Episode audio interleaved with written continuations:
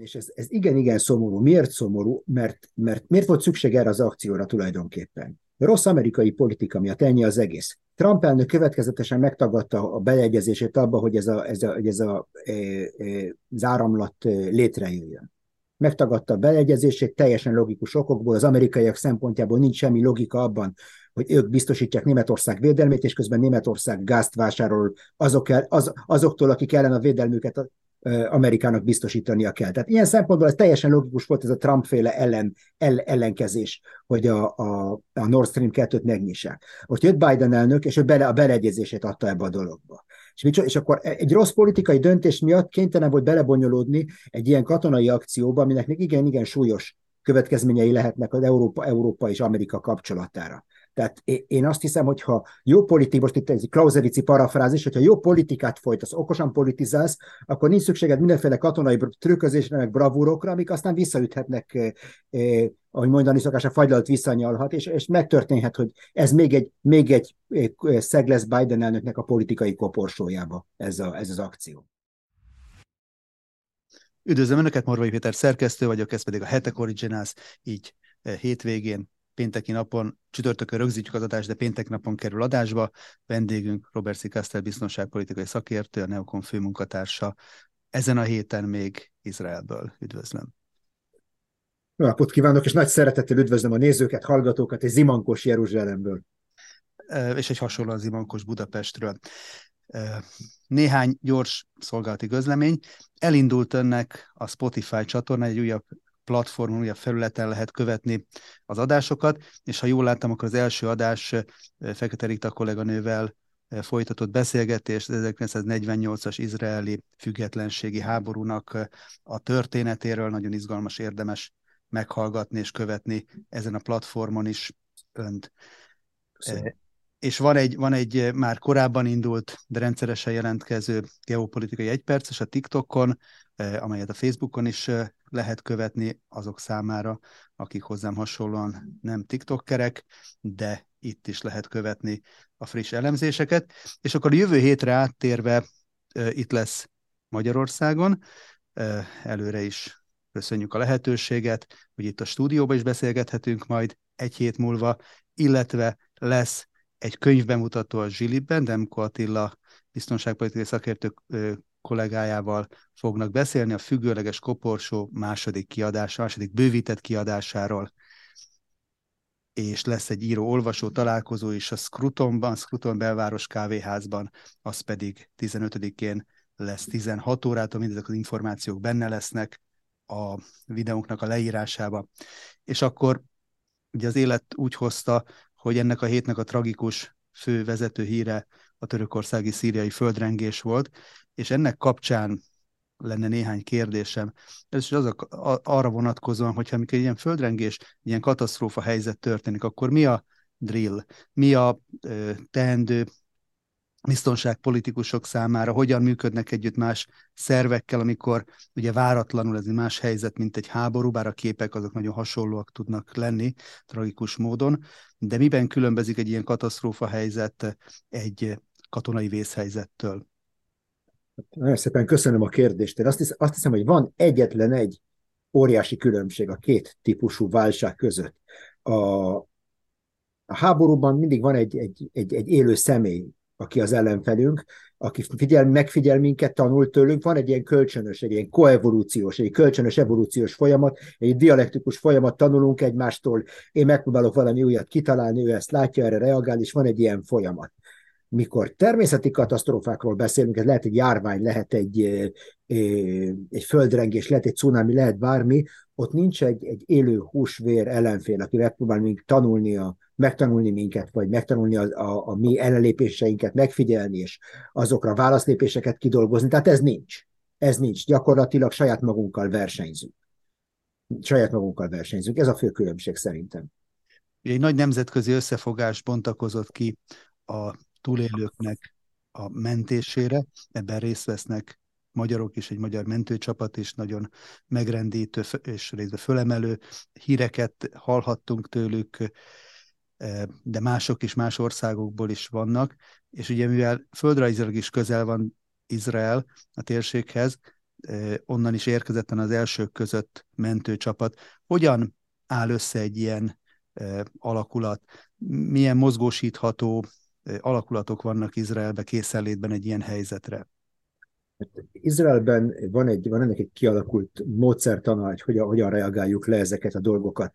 Van a területi katonai, három területi katonai parancsnokságon kívül, mondjuk van egy negyedik a mélységi parancsnokságon kívül, van egy ötödik parancsnokság, és ez a, ez a, a, a, a hátországvédelmi parancsnokság. Az ő feladatuk a katasztrófavédelem, átvenni negyvennyolc óra után a civil katasztrófavédelmi szervezetektől, a tűzoltóságtól, a rendőrség, mentők, stb. Átvenni tőlük a stafétabotot az első huszonnégy óra vagy negyvennyolc óra után. Ez egy ilyen fokozatos átadásról van szó, attól a pillanattól fogva ez egy ilyen katonai akcióvá válik.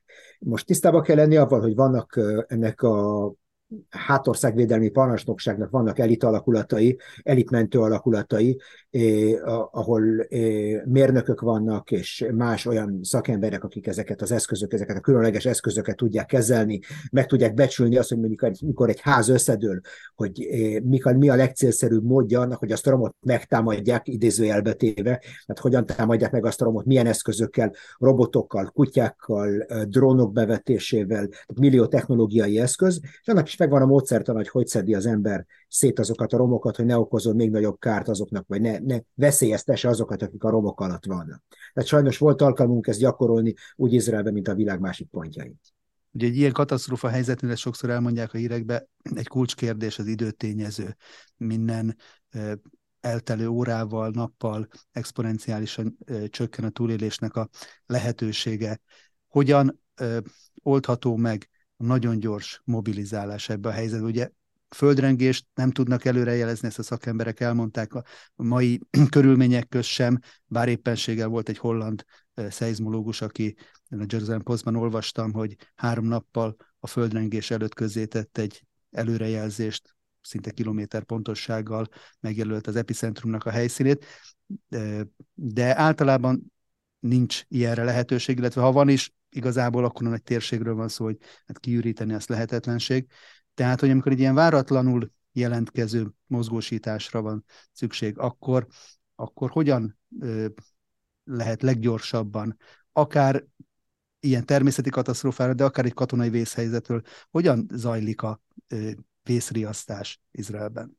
Akkor kezdeném talán az egyénnek a szintjén. Van egy ilyen régi mondás, hogy, hogy, hogy te vagy a saját, a saját magad leggyorsabb első reagálója, first responderja, te vagy, a, te vagy az első, te vagy a... Te, te mindjárt ott vagy kéznél. Tehát nagyon fontos, hogy az egyén szintjén meglegyenek, meglegyen az alapvető tudás, meg az alapvető képességek.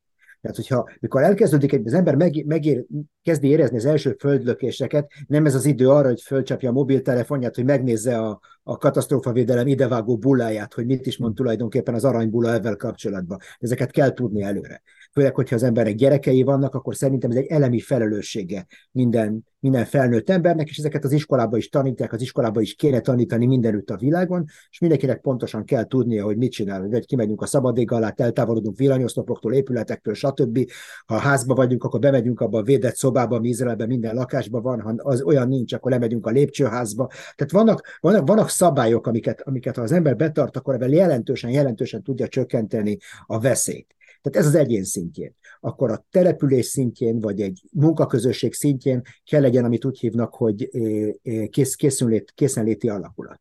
Ez a készenléti alakulat lehet egy biztonsági készenléti alakulat is, és lehet egy, egy ilyen katasztrófavédelmi. Tehát teljesen minimális dolgokból. Tehát tisztában kell lenni avval, hogy mikor a belvárosban összeomlik egy nagy torony, akkor az beszippantja Magyarország szinte egész katasztrófavédelmét. Egy ilyen nagy épületnek az összeomlása. És akkor gyakorlatilag minden, minden, minden más sérült terület megoldás nélkül marad. És akkor ilyen, ilyenkor van nagy fontossága annak, hogy egy ilyen munkahelyi, munkaközösségi, vagy, vagy, vagy lakótelepi, vagy, vagy, vagy falusi önkéntes alakulat legyen, akiknek megvannak a minimális eszközei, létrák, minimális szerszámok, amikkel az első dolgokat meg lehet csinálni, mert néha csak arról van szó, hogy egy, egy túlélő, egy négy méter magasságban lóg, egy ilyen szálkákon lógó fal, falba kapaszkodik bele, és ott van fönt, és ha létrával leveszik, akkor nem történik semmi. De sokszor ezek az eszközök sincsenek meg. És én azt hiszem, hogy ezt meg lehet szervezni. Van Izraelben egy háromnapos képzés, amit nagyon sok munkahelyen voluntárisan elvégeznek, és akkor már jobban föl van készülve az a munkahely. Itt előre ki vannak jelölve jelölve a helyek, ahova menekülni kell, hogyha földrengés van, ha mondjuk cunami van, tudjuk pontosan, mit kell tenni. Tehát ez, a, ez mondjuk a köz, kisebb közösségek szintjén.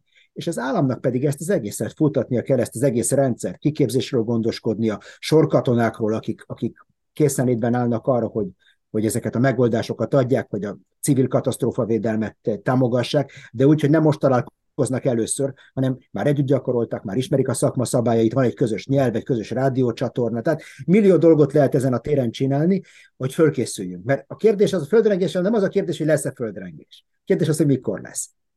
Ugye Izraellel kapcsolatban ö, említették meg azt, hogy legutóbb ezerkilencszázhuszonhétben volt olyan nagy erejű földrengés, ami ö, emberéletben és meg anyagiakban is jelentős kárt okozott, és ez egy majdnem száz éves időszak. De ugye közben Izraelnek nagyon sokféle kihívással kell folyamatosan szembenézni. Mennyire van ott ez a fajta természeti katasztrófával szembeni felkészülés ennek a prioritásai között? Az országos katasztrófavédelem minden évben tart egy kiértékelést, amikor elkészítik azoknak a fenyegetéseknek a listáját, amik, amikkel szembe fel kell készülni. Ez egy ilyen priorizált lista, van, van egy bizonyos fenyegetés, amely a legmagasabb helyen van, utána a következő fenyegetés, és így tovább. És néhány évvel ezelőtt a cunami volt az a fenyegetés, ami, amivel foglalkoztunk egy pár éven át, és akkor olyan egyszerű dolgokat csináltak, mint például kijelöltek utakat, hogyha mondjuk jön egy ilyen cunami riasztás, akkor hova kell menni, milyen messzire kell elmenekülni a tengerparttól ahhoz, hogy nagy valószínűség szerint biztonságban legyünk. És aki Izraelben járt, az látja, hogy a tengerpartokon ott vannak ezek a táblák, hogy mutatják, hogy ha cunami veszély van, akkor tessék oda menni. És ez egy nagyon minimális dolog elhelyezni pár ilyen táblát, de, de életet menthet. életet menthet. És ez csak az egyik példalám, hogyha mondjuk a, a fenyegetés, a földrengés, akkor, akkor még olyan, dolgokra, olyan dolgokat is át kell gondolni, hogy például magyarországi vonatkozásban mi lesz a koronával, meg mi lesz a palásttal, meg mi lesz ezekkel a nemzeti jelképekkel, mi lesz ezeknek a sorsa. Tehát, hogyha mondjuk megsérül Isten ments a magyar parlament egy földrengésben, hova fogják szállítani, milyen járművel fogják szállítani, hogy ezek ne sérüljenek meg. Tehát ilyen szinten is foglalkozni kell ezzel a kérdéssel, és azt hiszem, hogy a legfontosabb dolog, hogy úgy lelkileg, mint, mint kognitív, érzelmileg, mint kognitíve készen legyünk erre. Tehát, hogyha nem ér minket meglepetésként, és nem akkor kezdjük mondani, ja Istenem, most mit fogok tenni, tördeljük a kezünket, hanem már van egy terv, akkor ez már a, a, a pániknak egy a, a, az ötven-hatvan százalékát eltörli, azt hiszem. Nyilván egy ország számára, vagy Magyarország számára a parlament és a korona az egyik kiemelten védendő érték. Izraelben is vannak ilyenek, és vannak biztonsági szempontból is különösen veszélyeztetett helyek, gondolom egy atomerőmű például ilyen lehet, tehát ezekre nyilván vannak elkészített programok. És hát reméljük akkor a földrengéssel kapcsolatban a mentő alakulatoknak, mind a magyar, mind az izraeli, mind a nemzetközieknek még lesz lehetőségük további életeket menteni, és ezt kívánjuk is innen nekik, és együtt érezve az áldozatokkal. És hogyha tovább lépünk a földrengéstől, volt a tegnapi napon egy meglepő, és hát igazából nagy figyelmet keltett hír.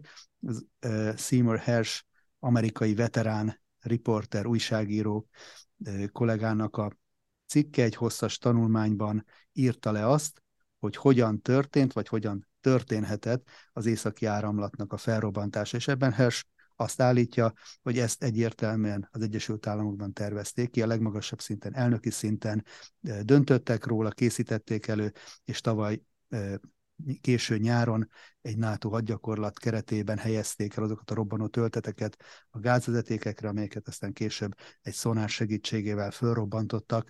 Mennyire életszerű, ugye, és innen nyilván nem tudjuk eldönteni, hogy pontosan hogy történt, a Fehérház cáfolta ezeket a állításokat, teljes képtelenségnek nevezte, amit Hersh leírt, de meghagyva, nyitva hagyva a kérdést, önmagában, amit leírt, életszerű forgatókönyv egy ilyenfajta akciónak a kivitelezésére?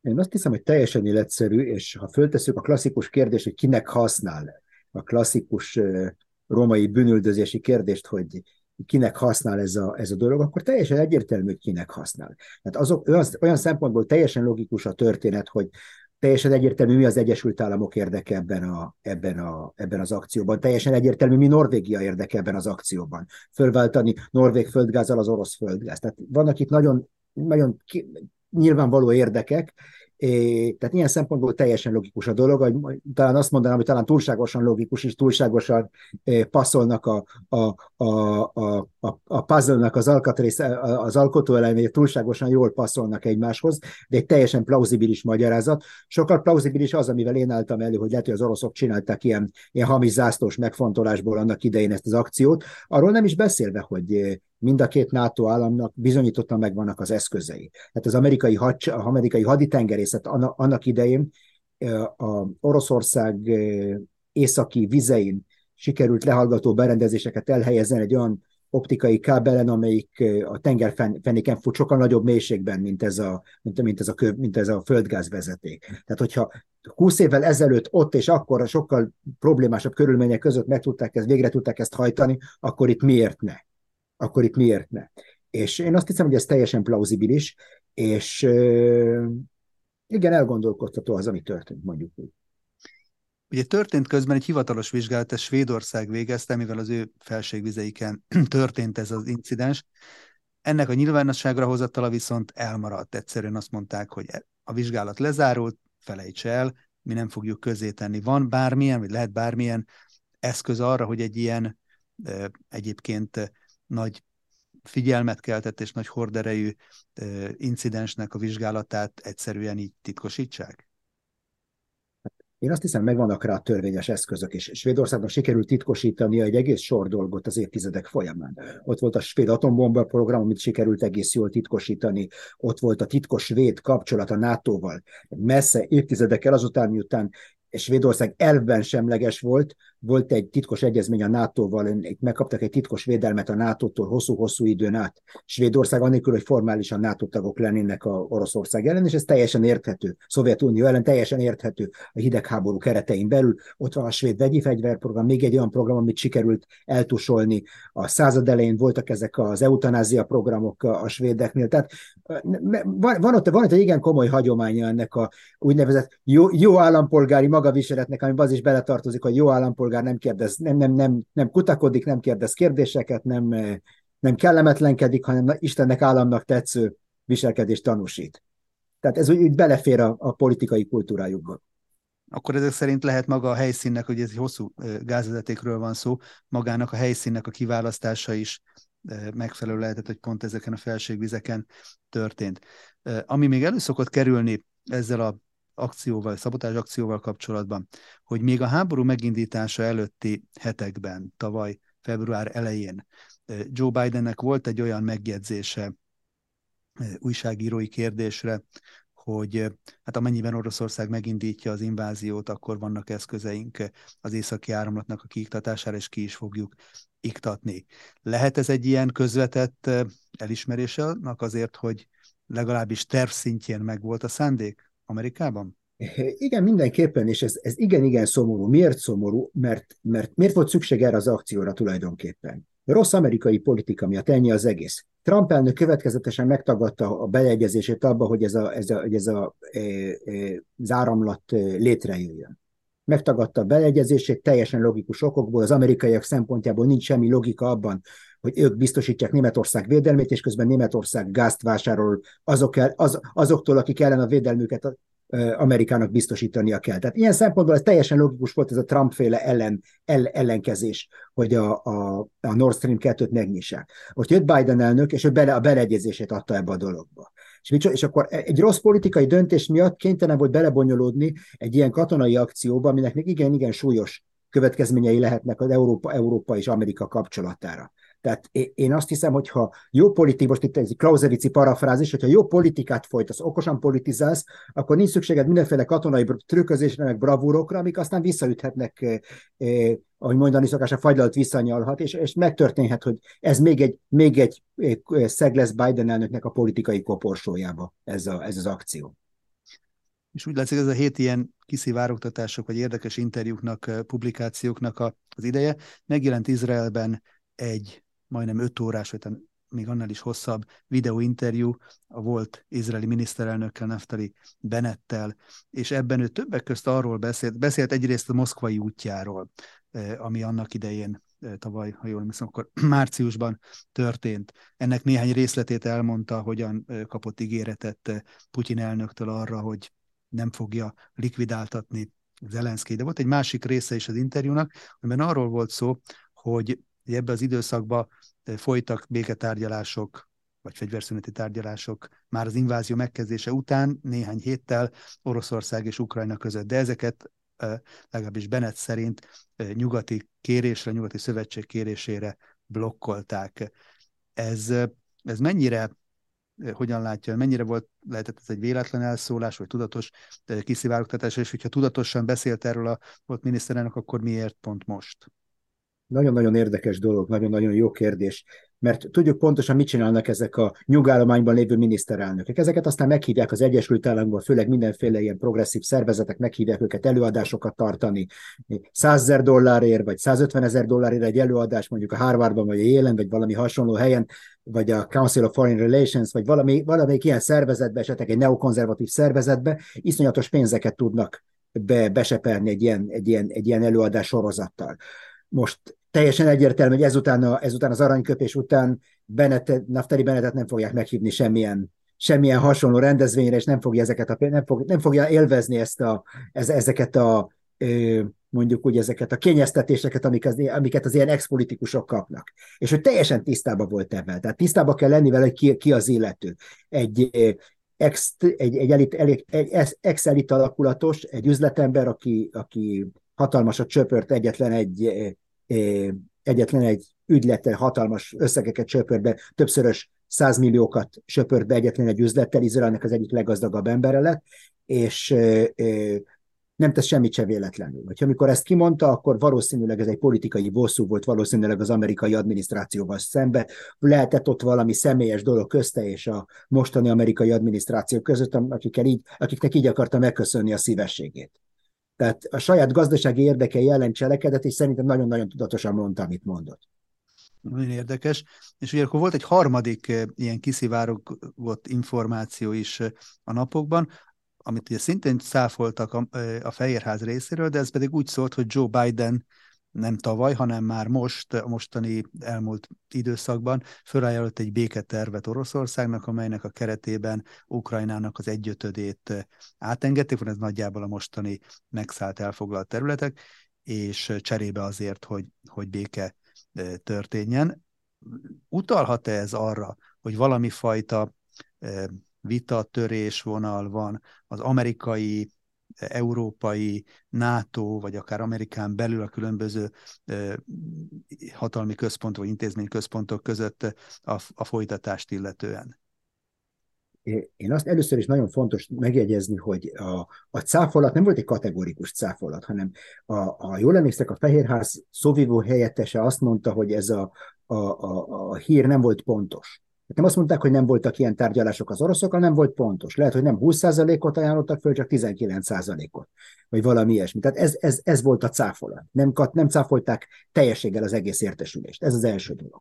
A második dolog az, hogy ne, nekem úgy tűnik, hogy a, az amerikai szakértőknek a véleménye, katonai, főleg a katonai szakértőknek a véleménye, hogy ez a háború katonailag nem megnyerhető, egyre inkább teret nyer a, a, az amerikai politikai mocsáron belül, mondjuk úgy, bármennyire is ezek a, a keresztes vitézek, akik ezt a háborút az utolsó ukránik akarják továbbvinni, ellen, megpróbálnak egy ellen, ellenlökést kifejteni ezzel ellen a, ezzel a szakvélemény ellen, de a szakvélemény ott van is. Egyre nehezebb vele vitatkozni. Nincs gyakorlatilag, Ukrajnának nincs erre katonai megoldása erre, erre a válságra, és hallottuk ezt Mili tábornoktól már ezelőtt több hónappal, hogy azt mondta, hogy Ukrajna elérte azt, amit ed- elér, a maximumot, amit eddig elérhetett, és most kéne leülni tárgyal.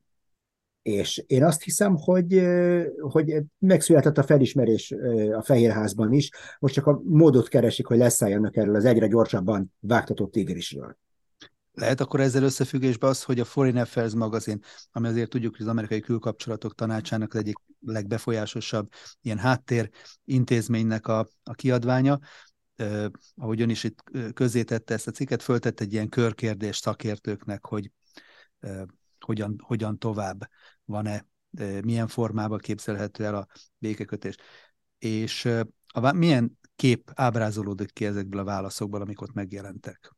Nagyon-nagyon érdekes. Én nem végeztem egy alapos elemzést, de, de látszik egy pár, pár eh, látszik egyfajta törésvonal az elemzőknek a két tábora között. Először is teljesen megdöbbentő, hogy mikor a Foreign Affairs föltette ezt a kérdést, a megkérdezettek vagy kizárólag angolszászok voltak, vagy olyan oroszok és olyan európaiak, akik angolszász intézményekben dolgoznak, ott, ott attól függ a megélhetésük. Tehát már ez önmagában azt mondja, hogy a Foreign Affairs szempontjából semmi más nem létezik. Tehát az, az angloszférán kívül nem létezik semmilyen vélemény, ami mérvadó lenne. Hát ez, ez, ez egy elég, elég elgondolkodtató dolog. A másik dolog, ami igen elgondolkodtató, hogy a, a, nyilvánvaló, hogy a megkérdezettek többséggel, tehát ez a Foreign Affairsnek a profiljából adódik, nyilvánvalóan azt mondta, hogy nem, nem lesz semmilyen területi kompromisszum, Ukrajna fényes, fényes győzelmet fog aratni, stb. stb. stb. A, a, a pártunk és államunk vonalát képviselték. Ugyanakkor volt egy pár idősebb elemző, mint e, e, e, Mirsheimer természetesen, de, de, de, de Betz is ugyanezt az álláspontot képviselte, hogy, hogy a háborúk általában kompromisszumokkal záródnak le a jó esetben.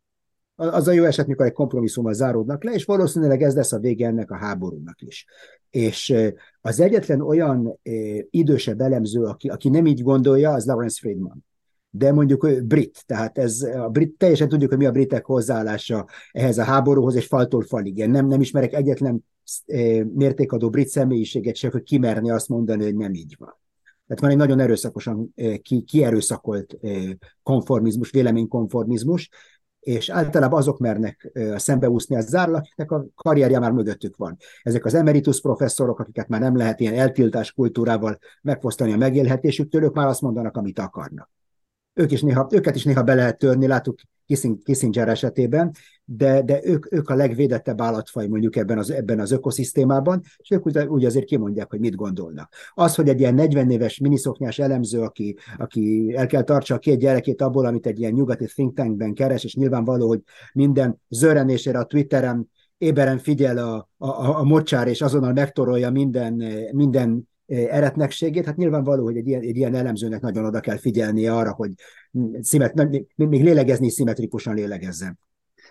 Ugye említette Nagy-Britanniát, és pont ugye tegnapi napon Volodymyr Zelenszky elnök Londonban járt, és hát ott legalábbis, ami megjelent, és ami nyilvánosságra került a tárgyalásokról, az inkább ezt az utóbbi megközelítést erősítette, hogy itt el kell menni a falig, és ott már fölmerült többek közt a tankokon túlmenő fegyverszállításnak a lehetősége is. És aztán utána pedig Zelenszky az Európai Parlament előtt beszélt, és ott is egy ilyen ovációval fogadták, és, és arról biztosították felszólalásban is, meg, meg egyéb módon is kifejezve, hogy maximális a támogatás, ameddig, ameddig kell, és amit kér, menni kell. Talán egyébként pont, ha jól olvastam, akkor Olaszországban volt egyetlen olyan pont, ahol nem a Sanremói dalfesztiválon nem járultak hozzá a szervezők ahhoz, hogy Zelenszky elnök ott felszólaljon, ott csak online formában szólalt volna föl, de ott azt mondták, hogy köszönjük szépen a lehetőséget, de ők megmaradnának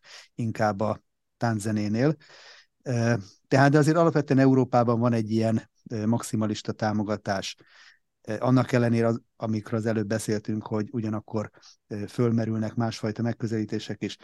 Hogyha ezt így összerakjuk ezt a képet, Amerika, Nagy-Britannia, Európa, meg akár a világnak a többi része, hiszen ez csak a világnak egy, egy, egy, egy szelete, és azért, ahogy ön is többször mondta, és fölhívta rá a figyelmet, hogy az ENSZ tagállamainak is a kétharmada vagy háromnegyede az ebben a háborúban nem foglalt állást. Tehát ha így összerakjuk ezt a képet, akkor, akkor milyen irányban mutatnak most a trendek?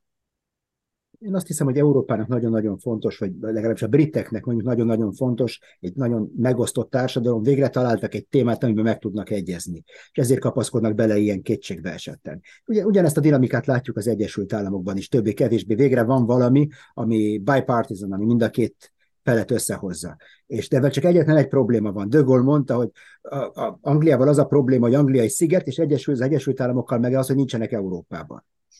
Tehát ez a probléma a két angolszász hatalom. Az egyik egy sziget, a másik meg nincs Európában. Tehát mikor, mikor ők mondják azt, hogy a végletekig elköt, elkötelezettek, meg akár vadászgépek is, meg akár minden, akkor az embernek eszébe jutnak bizonyos növényfajták, meg csípős növényfajták, meg bizonyos testrészek. Tehát a, a, a briteknek mondjuk és sokkal kisebb kockázatot vállalnak egy ilyen, egy ilyen markáns kiállással Oroszország ellen, mint mondjuk ö, ö, kisebb európai államok, akiknek együtt kell élni, aztán Oroszországgal ugyanabban a, ugyanabban a, a, a kerületben, mondjuk úgy.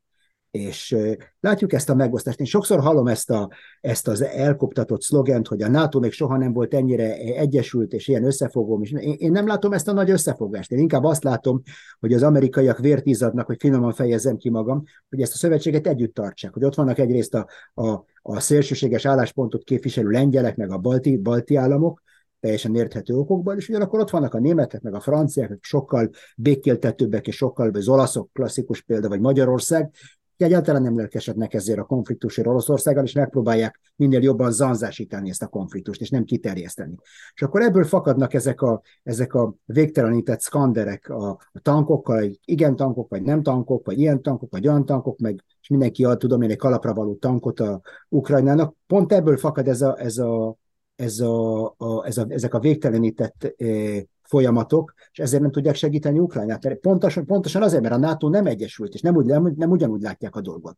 Ha az egész NATO egyesülne, és ugyanúgy látnák ezt a dolgot, mint, mint mondjuk a lengyelek, akkor már teljesen máshol lennénk ebben a háborúval, de nem ez a helyzet.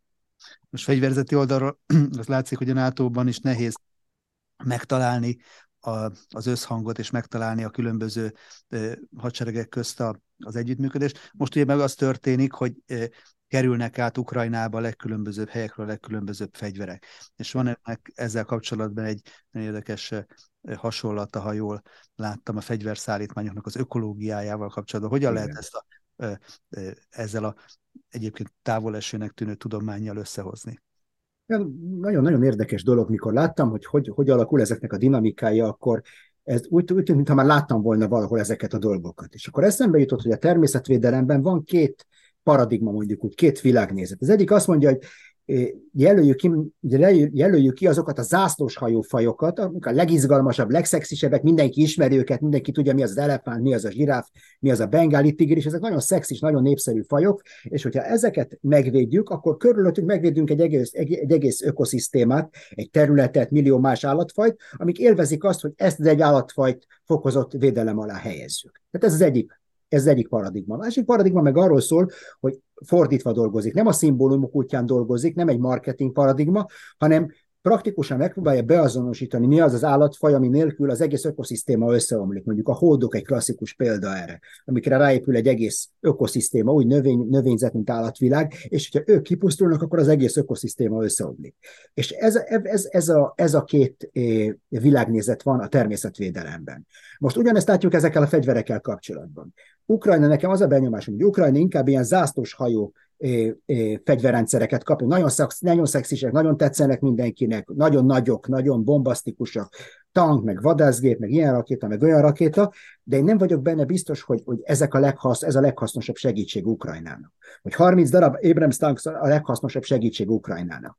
Van, van a másik fajta é, é, világnézet a természetvédelemben, ezek a, ezek a, ezek a é, ezek a kulcs állatfajok, amik egy egész rendszer tartanak a hátukon. Mi a klasszikus példa erre a haditechnikai segítségben? Elon Musknak a Starlinkje.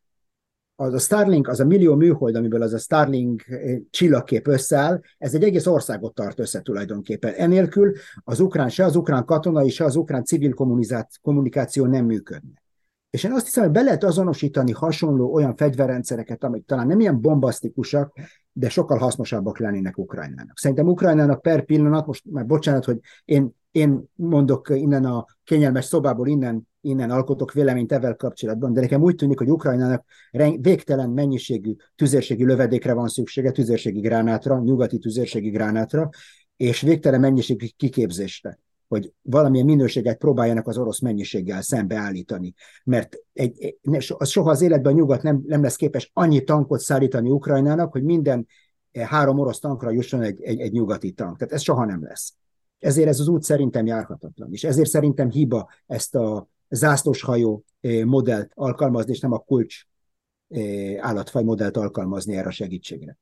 Nyilván ezt Oroszországból is azért elemzik és, és látják. Ugye szó volt arról, maga Putyin elnök is beszélt, hogy a háború évforduló kapcsán meglepetést készítenek. És a meglepetést általában azért azzal azonosítják az elemzésekben, megszólásokban, hogy egy nagy orosz offenzíva készül. Egyik kérdésem az lenne, hogy látszik-e ennek bármi jele, illetve a másik az, hogy lehet-e egyébként valami másfajta meglepetés is. Nyilván meglepetés attól meglepetés, hogy nem tudjuk, de így elméletileg mi lehet az, amivel még Oroszország például meg tudná lepni a mai információs környezetben, amikor földről, vízről, levegőből, űrből mindenki figyel mindenkit, lehet-e, lehet-e meglepetést lépni egyáltalán? Én azt hiszem, hogy a meglepetésnek két nagy formája van. Az egyik a stratégiai meglepetés, tehát egy olyan irányból támadni valamilyen módon, kijátszva ezeket a megfigyelő rendszereket, amire nem számítottunk.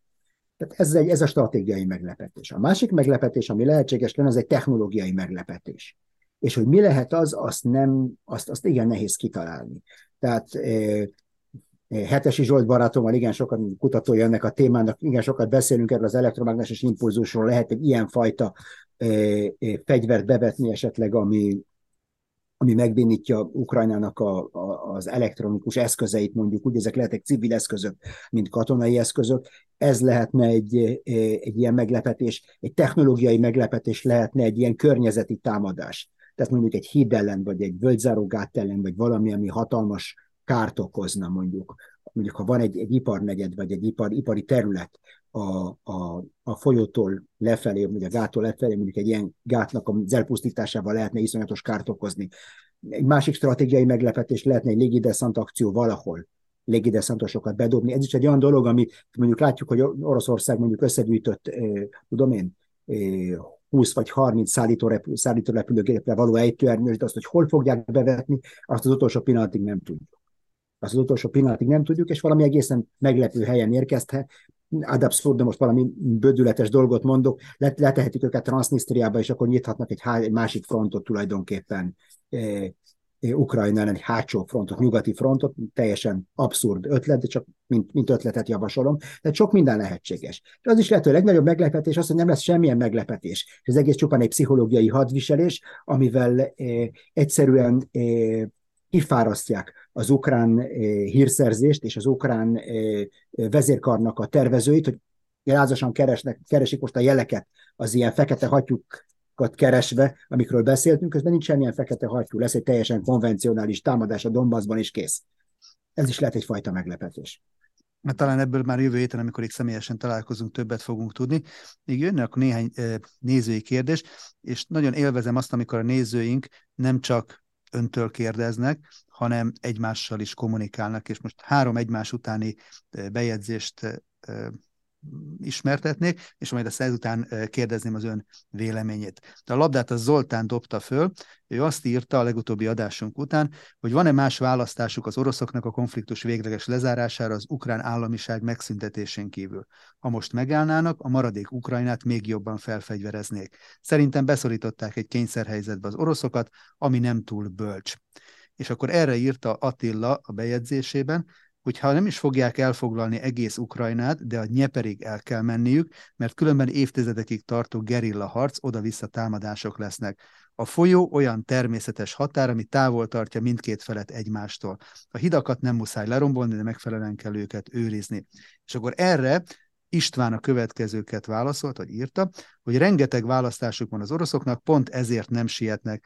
Majd azt a forgatókönyvet fogják alkalmazni, amit a legjobbnak találnak. Eddig elérték, hogy minimális erővesztességgel szétzúztak egy egész hadsereget, kevesebb, mint egy év alatt, miközben még arra is szakítottak időt, hogy diplomáciai húzásokkal elszigeteljék a nyugatot. Leginkább nem a konfliktus lezárásától kell félnünk, hanem pont fordítva, annak fenntartásától. Tehát van itt három nagyon izgalmas önmagában és érdekes állítás. Ugye Zoltán azt mondja, hogy egész Ukrajnát el kell foglalniuk az oroszoknak, Attila azt mondja, hogy el kell menniük a Nyeperig, és István pedig azt mondja, hogy nem is erről van szó, hanem eh, ahogy eddig csinálták, az is nagyon jó. Hogyan néz ez ki? Amit látunk ebben a háborúban, az egy geopolitikai szkander, ami arról szól, hogy ki kiellenőrizze ezt a területet. Ezt már elmondtam többször is, ki ellenőrizze ezt a területet. És sokszor hallottam azt az állítást, hogy, hogy eh, hát az az ukrán hadsereg a, a háború előtt nem volt egy akkora hadsereg, hogy eh, számottevően fenyegetni tudta volna Oroszországot, de nem erről van szó. nem erről van szó. Az oroszok nem azért, nem azért berzenkedtek a NATO terjeszkedés ellen, mert megijedtek a magyar hadseregtől, vagy a román hadseregtől, vagy a lengyel hadseregtől. Ezek kis hadseregek, az orosz hadsereg méreteit tekintve. Viszont ezeknek az országoknak a területe az, ami igen-igen fontos, és ne, egyáltalán nem mellékes, hogy ez a terület, ami ott van a, a, az észak-európai síkságon, Lengyelország és Oroszország között, ez, ez most egy NATO bázis lesz, vagy pedig egy orosz katonai bázis lesz, vagy valami semleges. És e, e, erről szól az egész. Erről szól ez a háború, és én azt hiszem, hogy Oroszország nem tudja abba hagyni ezt a háborút, ameddig nem győződnek meg arról, hogy ez a NATO fenyegetés nem, nem sikerült ezt a NATO fenyegetést kiűzni, mondjuk úgy, Ukrajnából. Ha ezt nem érik el, akkor gyakorlatilag elnapoltuk a háborút, és nem sokára újra fogják kezdeni ezt az egészet. Hogy most ennek mi az eszköze ezt megvalósítani? Az, hogy elfoglalják egész Ukrajnát, vagy csak egész a Dnyeperig, vagy talán nem kell elfoglalni semmit, mert valamilyen kompromisszumot ki lehet kalapálni az amerikaiakkal, és két héten belül le tudjuk zárni az egészet, ez már csak a tárgyaló feleken múlik. Tehát a tragédiája a dolognak az, hogy gyakorlatilag itt, itt ez a probléma megoldható, nyilvánvaló Ukrajna számlájára. Tehát mindenképpen, akinek állnia kell a cehet, az Ukrajna. De a valóban nagy játékosok között egy megegyezésre kell jutni, hogy hogy osztják föl az érdekszférái között ezt a területet. És akkor most én el tudom, hogy a, a, a vonyítókórus most vonyít, hogy az önrendelkezésről, meg minden, de ne, ne legyünk naívak. Egyetlen államnak sincs szabad önrendelkezése, mikor beszorul ilyen szuperhatalmak közé, és azok látnak valamilyen fantáziát benne. Pétertől kaptunk egy üzenetet, ami egy másik, az előző beszélgetés egy másik irányához kapcsolódott. Ő azt írta, hogy nagyon jó magyarázat, amit Robert a szegényített uránbélésű U kétszázharmincnyolcas lövedékekről mondott, annyi megjegyzést, hogy az említett tungsten idehaza inkább Wolfram néven ismert. A páncélzatba épített U kétszázharmincnyolcas, amit a műsorvezető vetett fel, pedig komplett marhaság, ez nekem szólt. Különben nem olyan nagy durranás az, hogy a modern nyugati harckocsik négy-öt kilométer lőtávolságúak. A talaj szintén haladó és közvetlen a talaj szinten haladó és közvetlen irányzású, alsó szögcsoportban dolgozó harckocsi ágyúnál már az is különleges jó helyzet, hogyha két kilométer távolságig el lehet látni a célzó eszközzel. Nyilván Péter eh, szakértőnek tűnik a leírás alapján ebben a témában. Eh, mit lehet akkor ezekről a harckocsikról, harckocsi páncélzatról, lövedékekről elmondani? Én nem bonyolodnék ennél jobban bele magam részéről. Én talán annyit tennék hozzá, hogy én, mikor legutoljára harckocsiba ültem, az a kilencvenes évek elején volt. Tehát gyakorlatilag harckocsizó tisztként avattak, de utána nagyon hamar átigazoltam a katonai hírszerzéshez, úgyhogy ilyen katonadiplomáciai feladatokat láttam el. Úgyhogy tehát nekem számomra megállt az idő nagyjából, de már akkor a kilencvenes évek elején voltak uránium, gyengített urániummal dúsított páncéllal ellátott harckocsik. Voltak amerikai harckocsik, annak avval ellentétben, amit, amit Péter mondott, voltak ilyen, voltak ilyen, voltak ilyen, vannak mai napig is ilyen páncélok, az Abrams tankoknak van ilyen, ilyen páncélja, bizonyos modelleknek van ilyen urániummal é, é, megerősített páncélja. Ugyanaz, ami hatékonyá teszi az urániumot abban a nyílban, abban a lövegében, uránt, abban a nyílban, abban a lövegében, ugyanilyen hatékonyá teszi a, az uránt, mint páncélanyagot. Nagyon-nagyon súlyos, nagyon sűrű anyag, ami, ami nagyon, nagyon hatékony páncélt lehet belőle képezni. Ami a lőtávolságot illeti, én azt hiszem, hogy a hozzászóló az orosz tankokból indul ki, a szovjet tankokból indul ki, a nyugati tankok, legalábbis amiket én ismerek, nekem volt szerencsém ilyen négy kilométerről megemelni ilyen célponttankoknak a, a tornyát, tehát semmi probléma, négy kilométerről simán ki lehet lőni egy ilyen, egy ilyen uránium, uránnyíllal egy, egy ellen, ellenséges páncélost, és a hőérzékelő hőtávcsövekkel semmi probléma úgy nappal, mint éjszaka észlelni ezeket a célpontokat négy-öt kilométer távolságból, és vannak bizonyos harckocsi típusok, amik rakétákat is kilőnek, páncéltörő rakétákat is ki tudnak lőni. Az izraeli Merkava az egyik ilyen típus, ami sokkal nagyobb távolságról is képes megsemmisíteni egy páncélost, és nem csak négy-öt kilométerre. Tehát ez, ez lenne a válasz. És végül pedig az utolsó kérdés a Zsolttól érkezett, ő azt írta, hogy én úgy látom, hogy a fegyverek beszállítása tabu kérdés minden riporternek. Vajon ilyen evidens kérdés miért nem tesznek föl? Most fölteszünk. És vajon a szakértők válaszolnak-e a kérdésre? Itt valami ellentmond a józanésznek. A muscai holttesteket műholdról látták, a tankokat vasíton, vasúton vajon nem látja senki? Ha, ha jól értettem, Ha jól értettem a kérdést, a kérdés arra vonatkozik, hogyha az oroszok látják a harckocsikat érkezni, akkor miért nem semmisítik meg őket? Vagy én, én azt hiszem, hogy, hogy mindent megtettek, hogy próbáltak csapásokat mérni nyugatok Ukrajna különböző pontjaira. Én ha, ha ha jól, jól látom a dolgot, akkor az oroszoknak van egy problémája avval az idővel, időtartalmal, ami eltelik az észlelés pillanatától a, a megsemmisítő eszköz bevetéséig. Tehát mint mozgó célpontokról van szó. Ki lehet számolni mondjuk egy vasúti szerelvény, amelyik mondjuk nyolcvan kilométer per órával gurul a sínen, mekkora távolságot tesz meg attól a pillanattól, a, attól a pillanattól, hogy észleltük, addig a pillanatig eltelik mondjuk egy perc, vagy két perc, vagy öt perc, vagy tíz perc, vagy negyed óra, ameddig az a rakéta becsapódik. Tehát, hogyha nincs ott a terepen nekem egy, egy ügynököm, vagy egy különleges alakulatom, akik állandóan, akik vagy megvilágítják a célpontot egy lézersugárral, vagy pedig állandóan korrigálják a koordinátáit annak a célpontnak, és akkor kézirányítással rá lehet vezetni azt a, azt a megsemmisítő eszközt, akkor, akkor, akkor az a rakéta be fog csapódni, csak ott, ahol a harckocsi ezelőtt negyed órával volt, és nem most. Tehát ez, ez, egy, ez egy, nem, egy, nem, egy, nem egy kis probléma még a NATO hadseregeknek sem. Tehát abban a pillanatban, hogy észlelek valamit, nem jelenti azt, hogy abban a pillanatban meg is tudom semmisíteni. Ezért nagyon attraktívak az olyan célpontok, mint a, mint a lőszerdepók, meg a hidak, meg a szállodák, ahol a katonák buliznak, mert azok általában a szállodák, meg a hidak, meg a lőszerdepók nem szoktak sétálni a, a, a, az ukrán síkságon. Viszont a harckocsik, meg ezek az eszközök, ezek igenis, igenis mozognak. Igen, különös akkor, hogyha mobiltelefonnal még a helyüket is elárulják ezekből a kikapcsolódott alkalmakból. Nagyon szépen köszönöm nézőink nevében is a válaszokat, és köszönöm, hogy a rendelkezésünkre állt. Következő héten, jövő héten már itt Budapesten szeretnénk akkor folytatni, és akkor a Függőleges koporsó második bővített kiadása már rendelhető, minden ezzel kapcsolatos információ a leírásban megtalálható, a dedikálásokról is, könyvbemutatóról is, úgyhogy várjuk Önt szeretettel, és addig is minden jót kívánunk. Nagyon szépen köszönöm. És köszönöm Önöknek is a figyelmet. Naponta jelentkezünk itt a Hetek YouTube csatornáján elemzésekkel, hírösszefoglalókkal, véleményekkel, riportokkal, kapcsoltuk többször és tervezzük még Novák András kollégánkat Törökországból, a mentésnek a helyszínéről egészen megrázó felvételeket kaptunk, küldtek a mentő alakulatok, ők maguk is nagyon meghatóan számoltak be arról, hogy milyen érzés megtalálni tíz óra ásás után például egy öt éves kislányt, ezek csodálatos történetek, és kívánjuk még nekik azt, hogy további ilyenekben legyen részük. Köszönöm önöknek is a figyelmet, ha nem tették volna még meg, akkor kérem, hogy iratkozzanak föl, és legközelebbi találkozásig minden jót kívánok!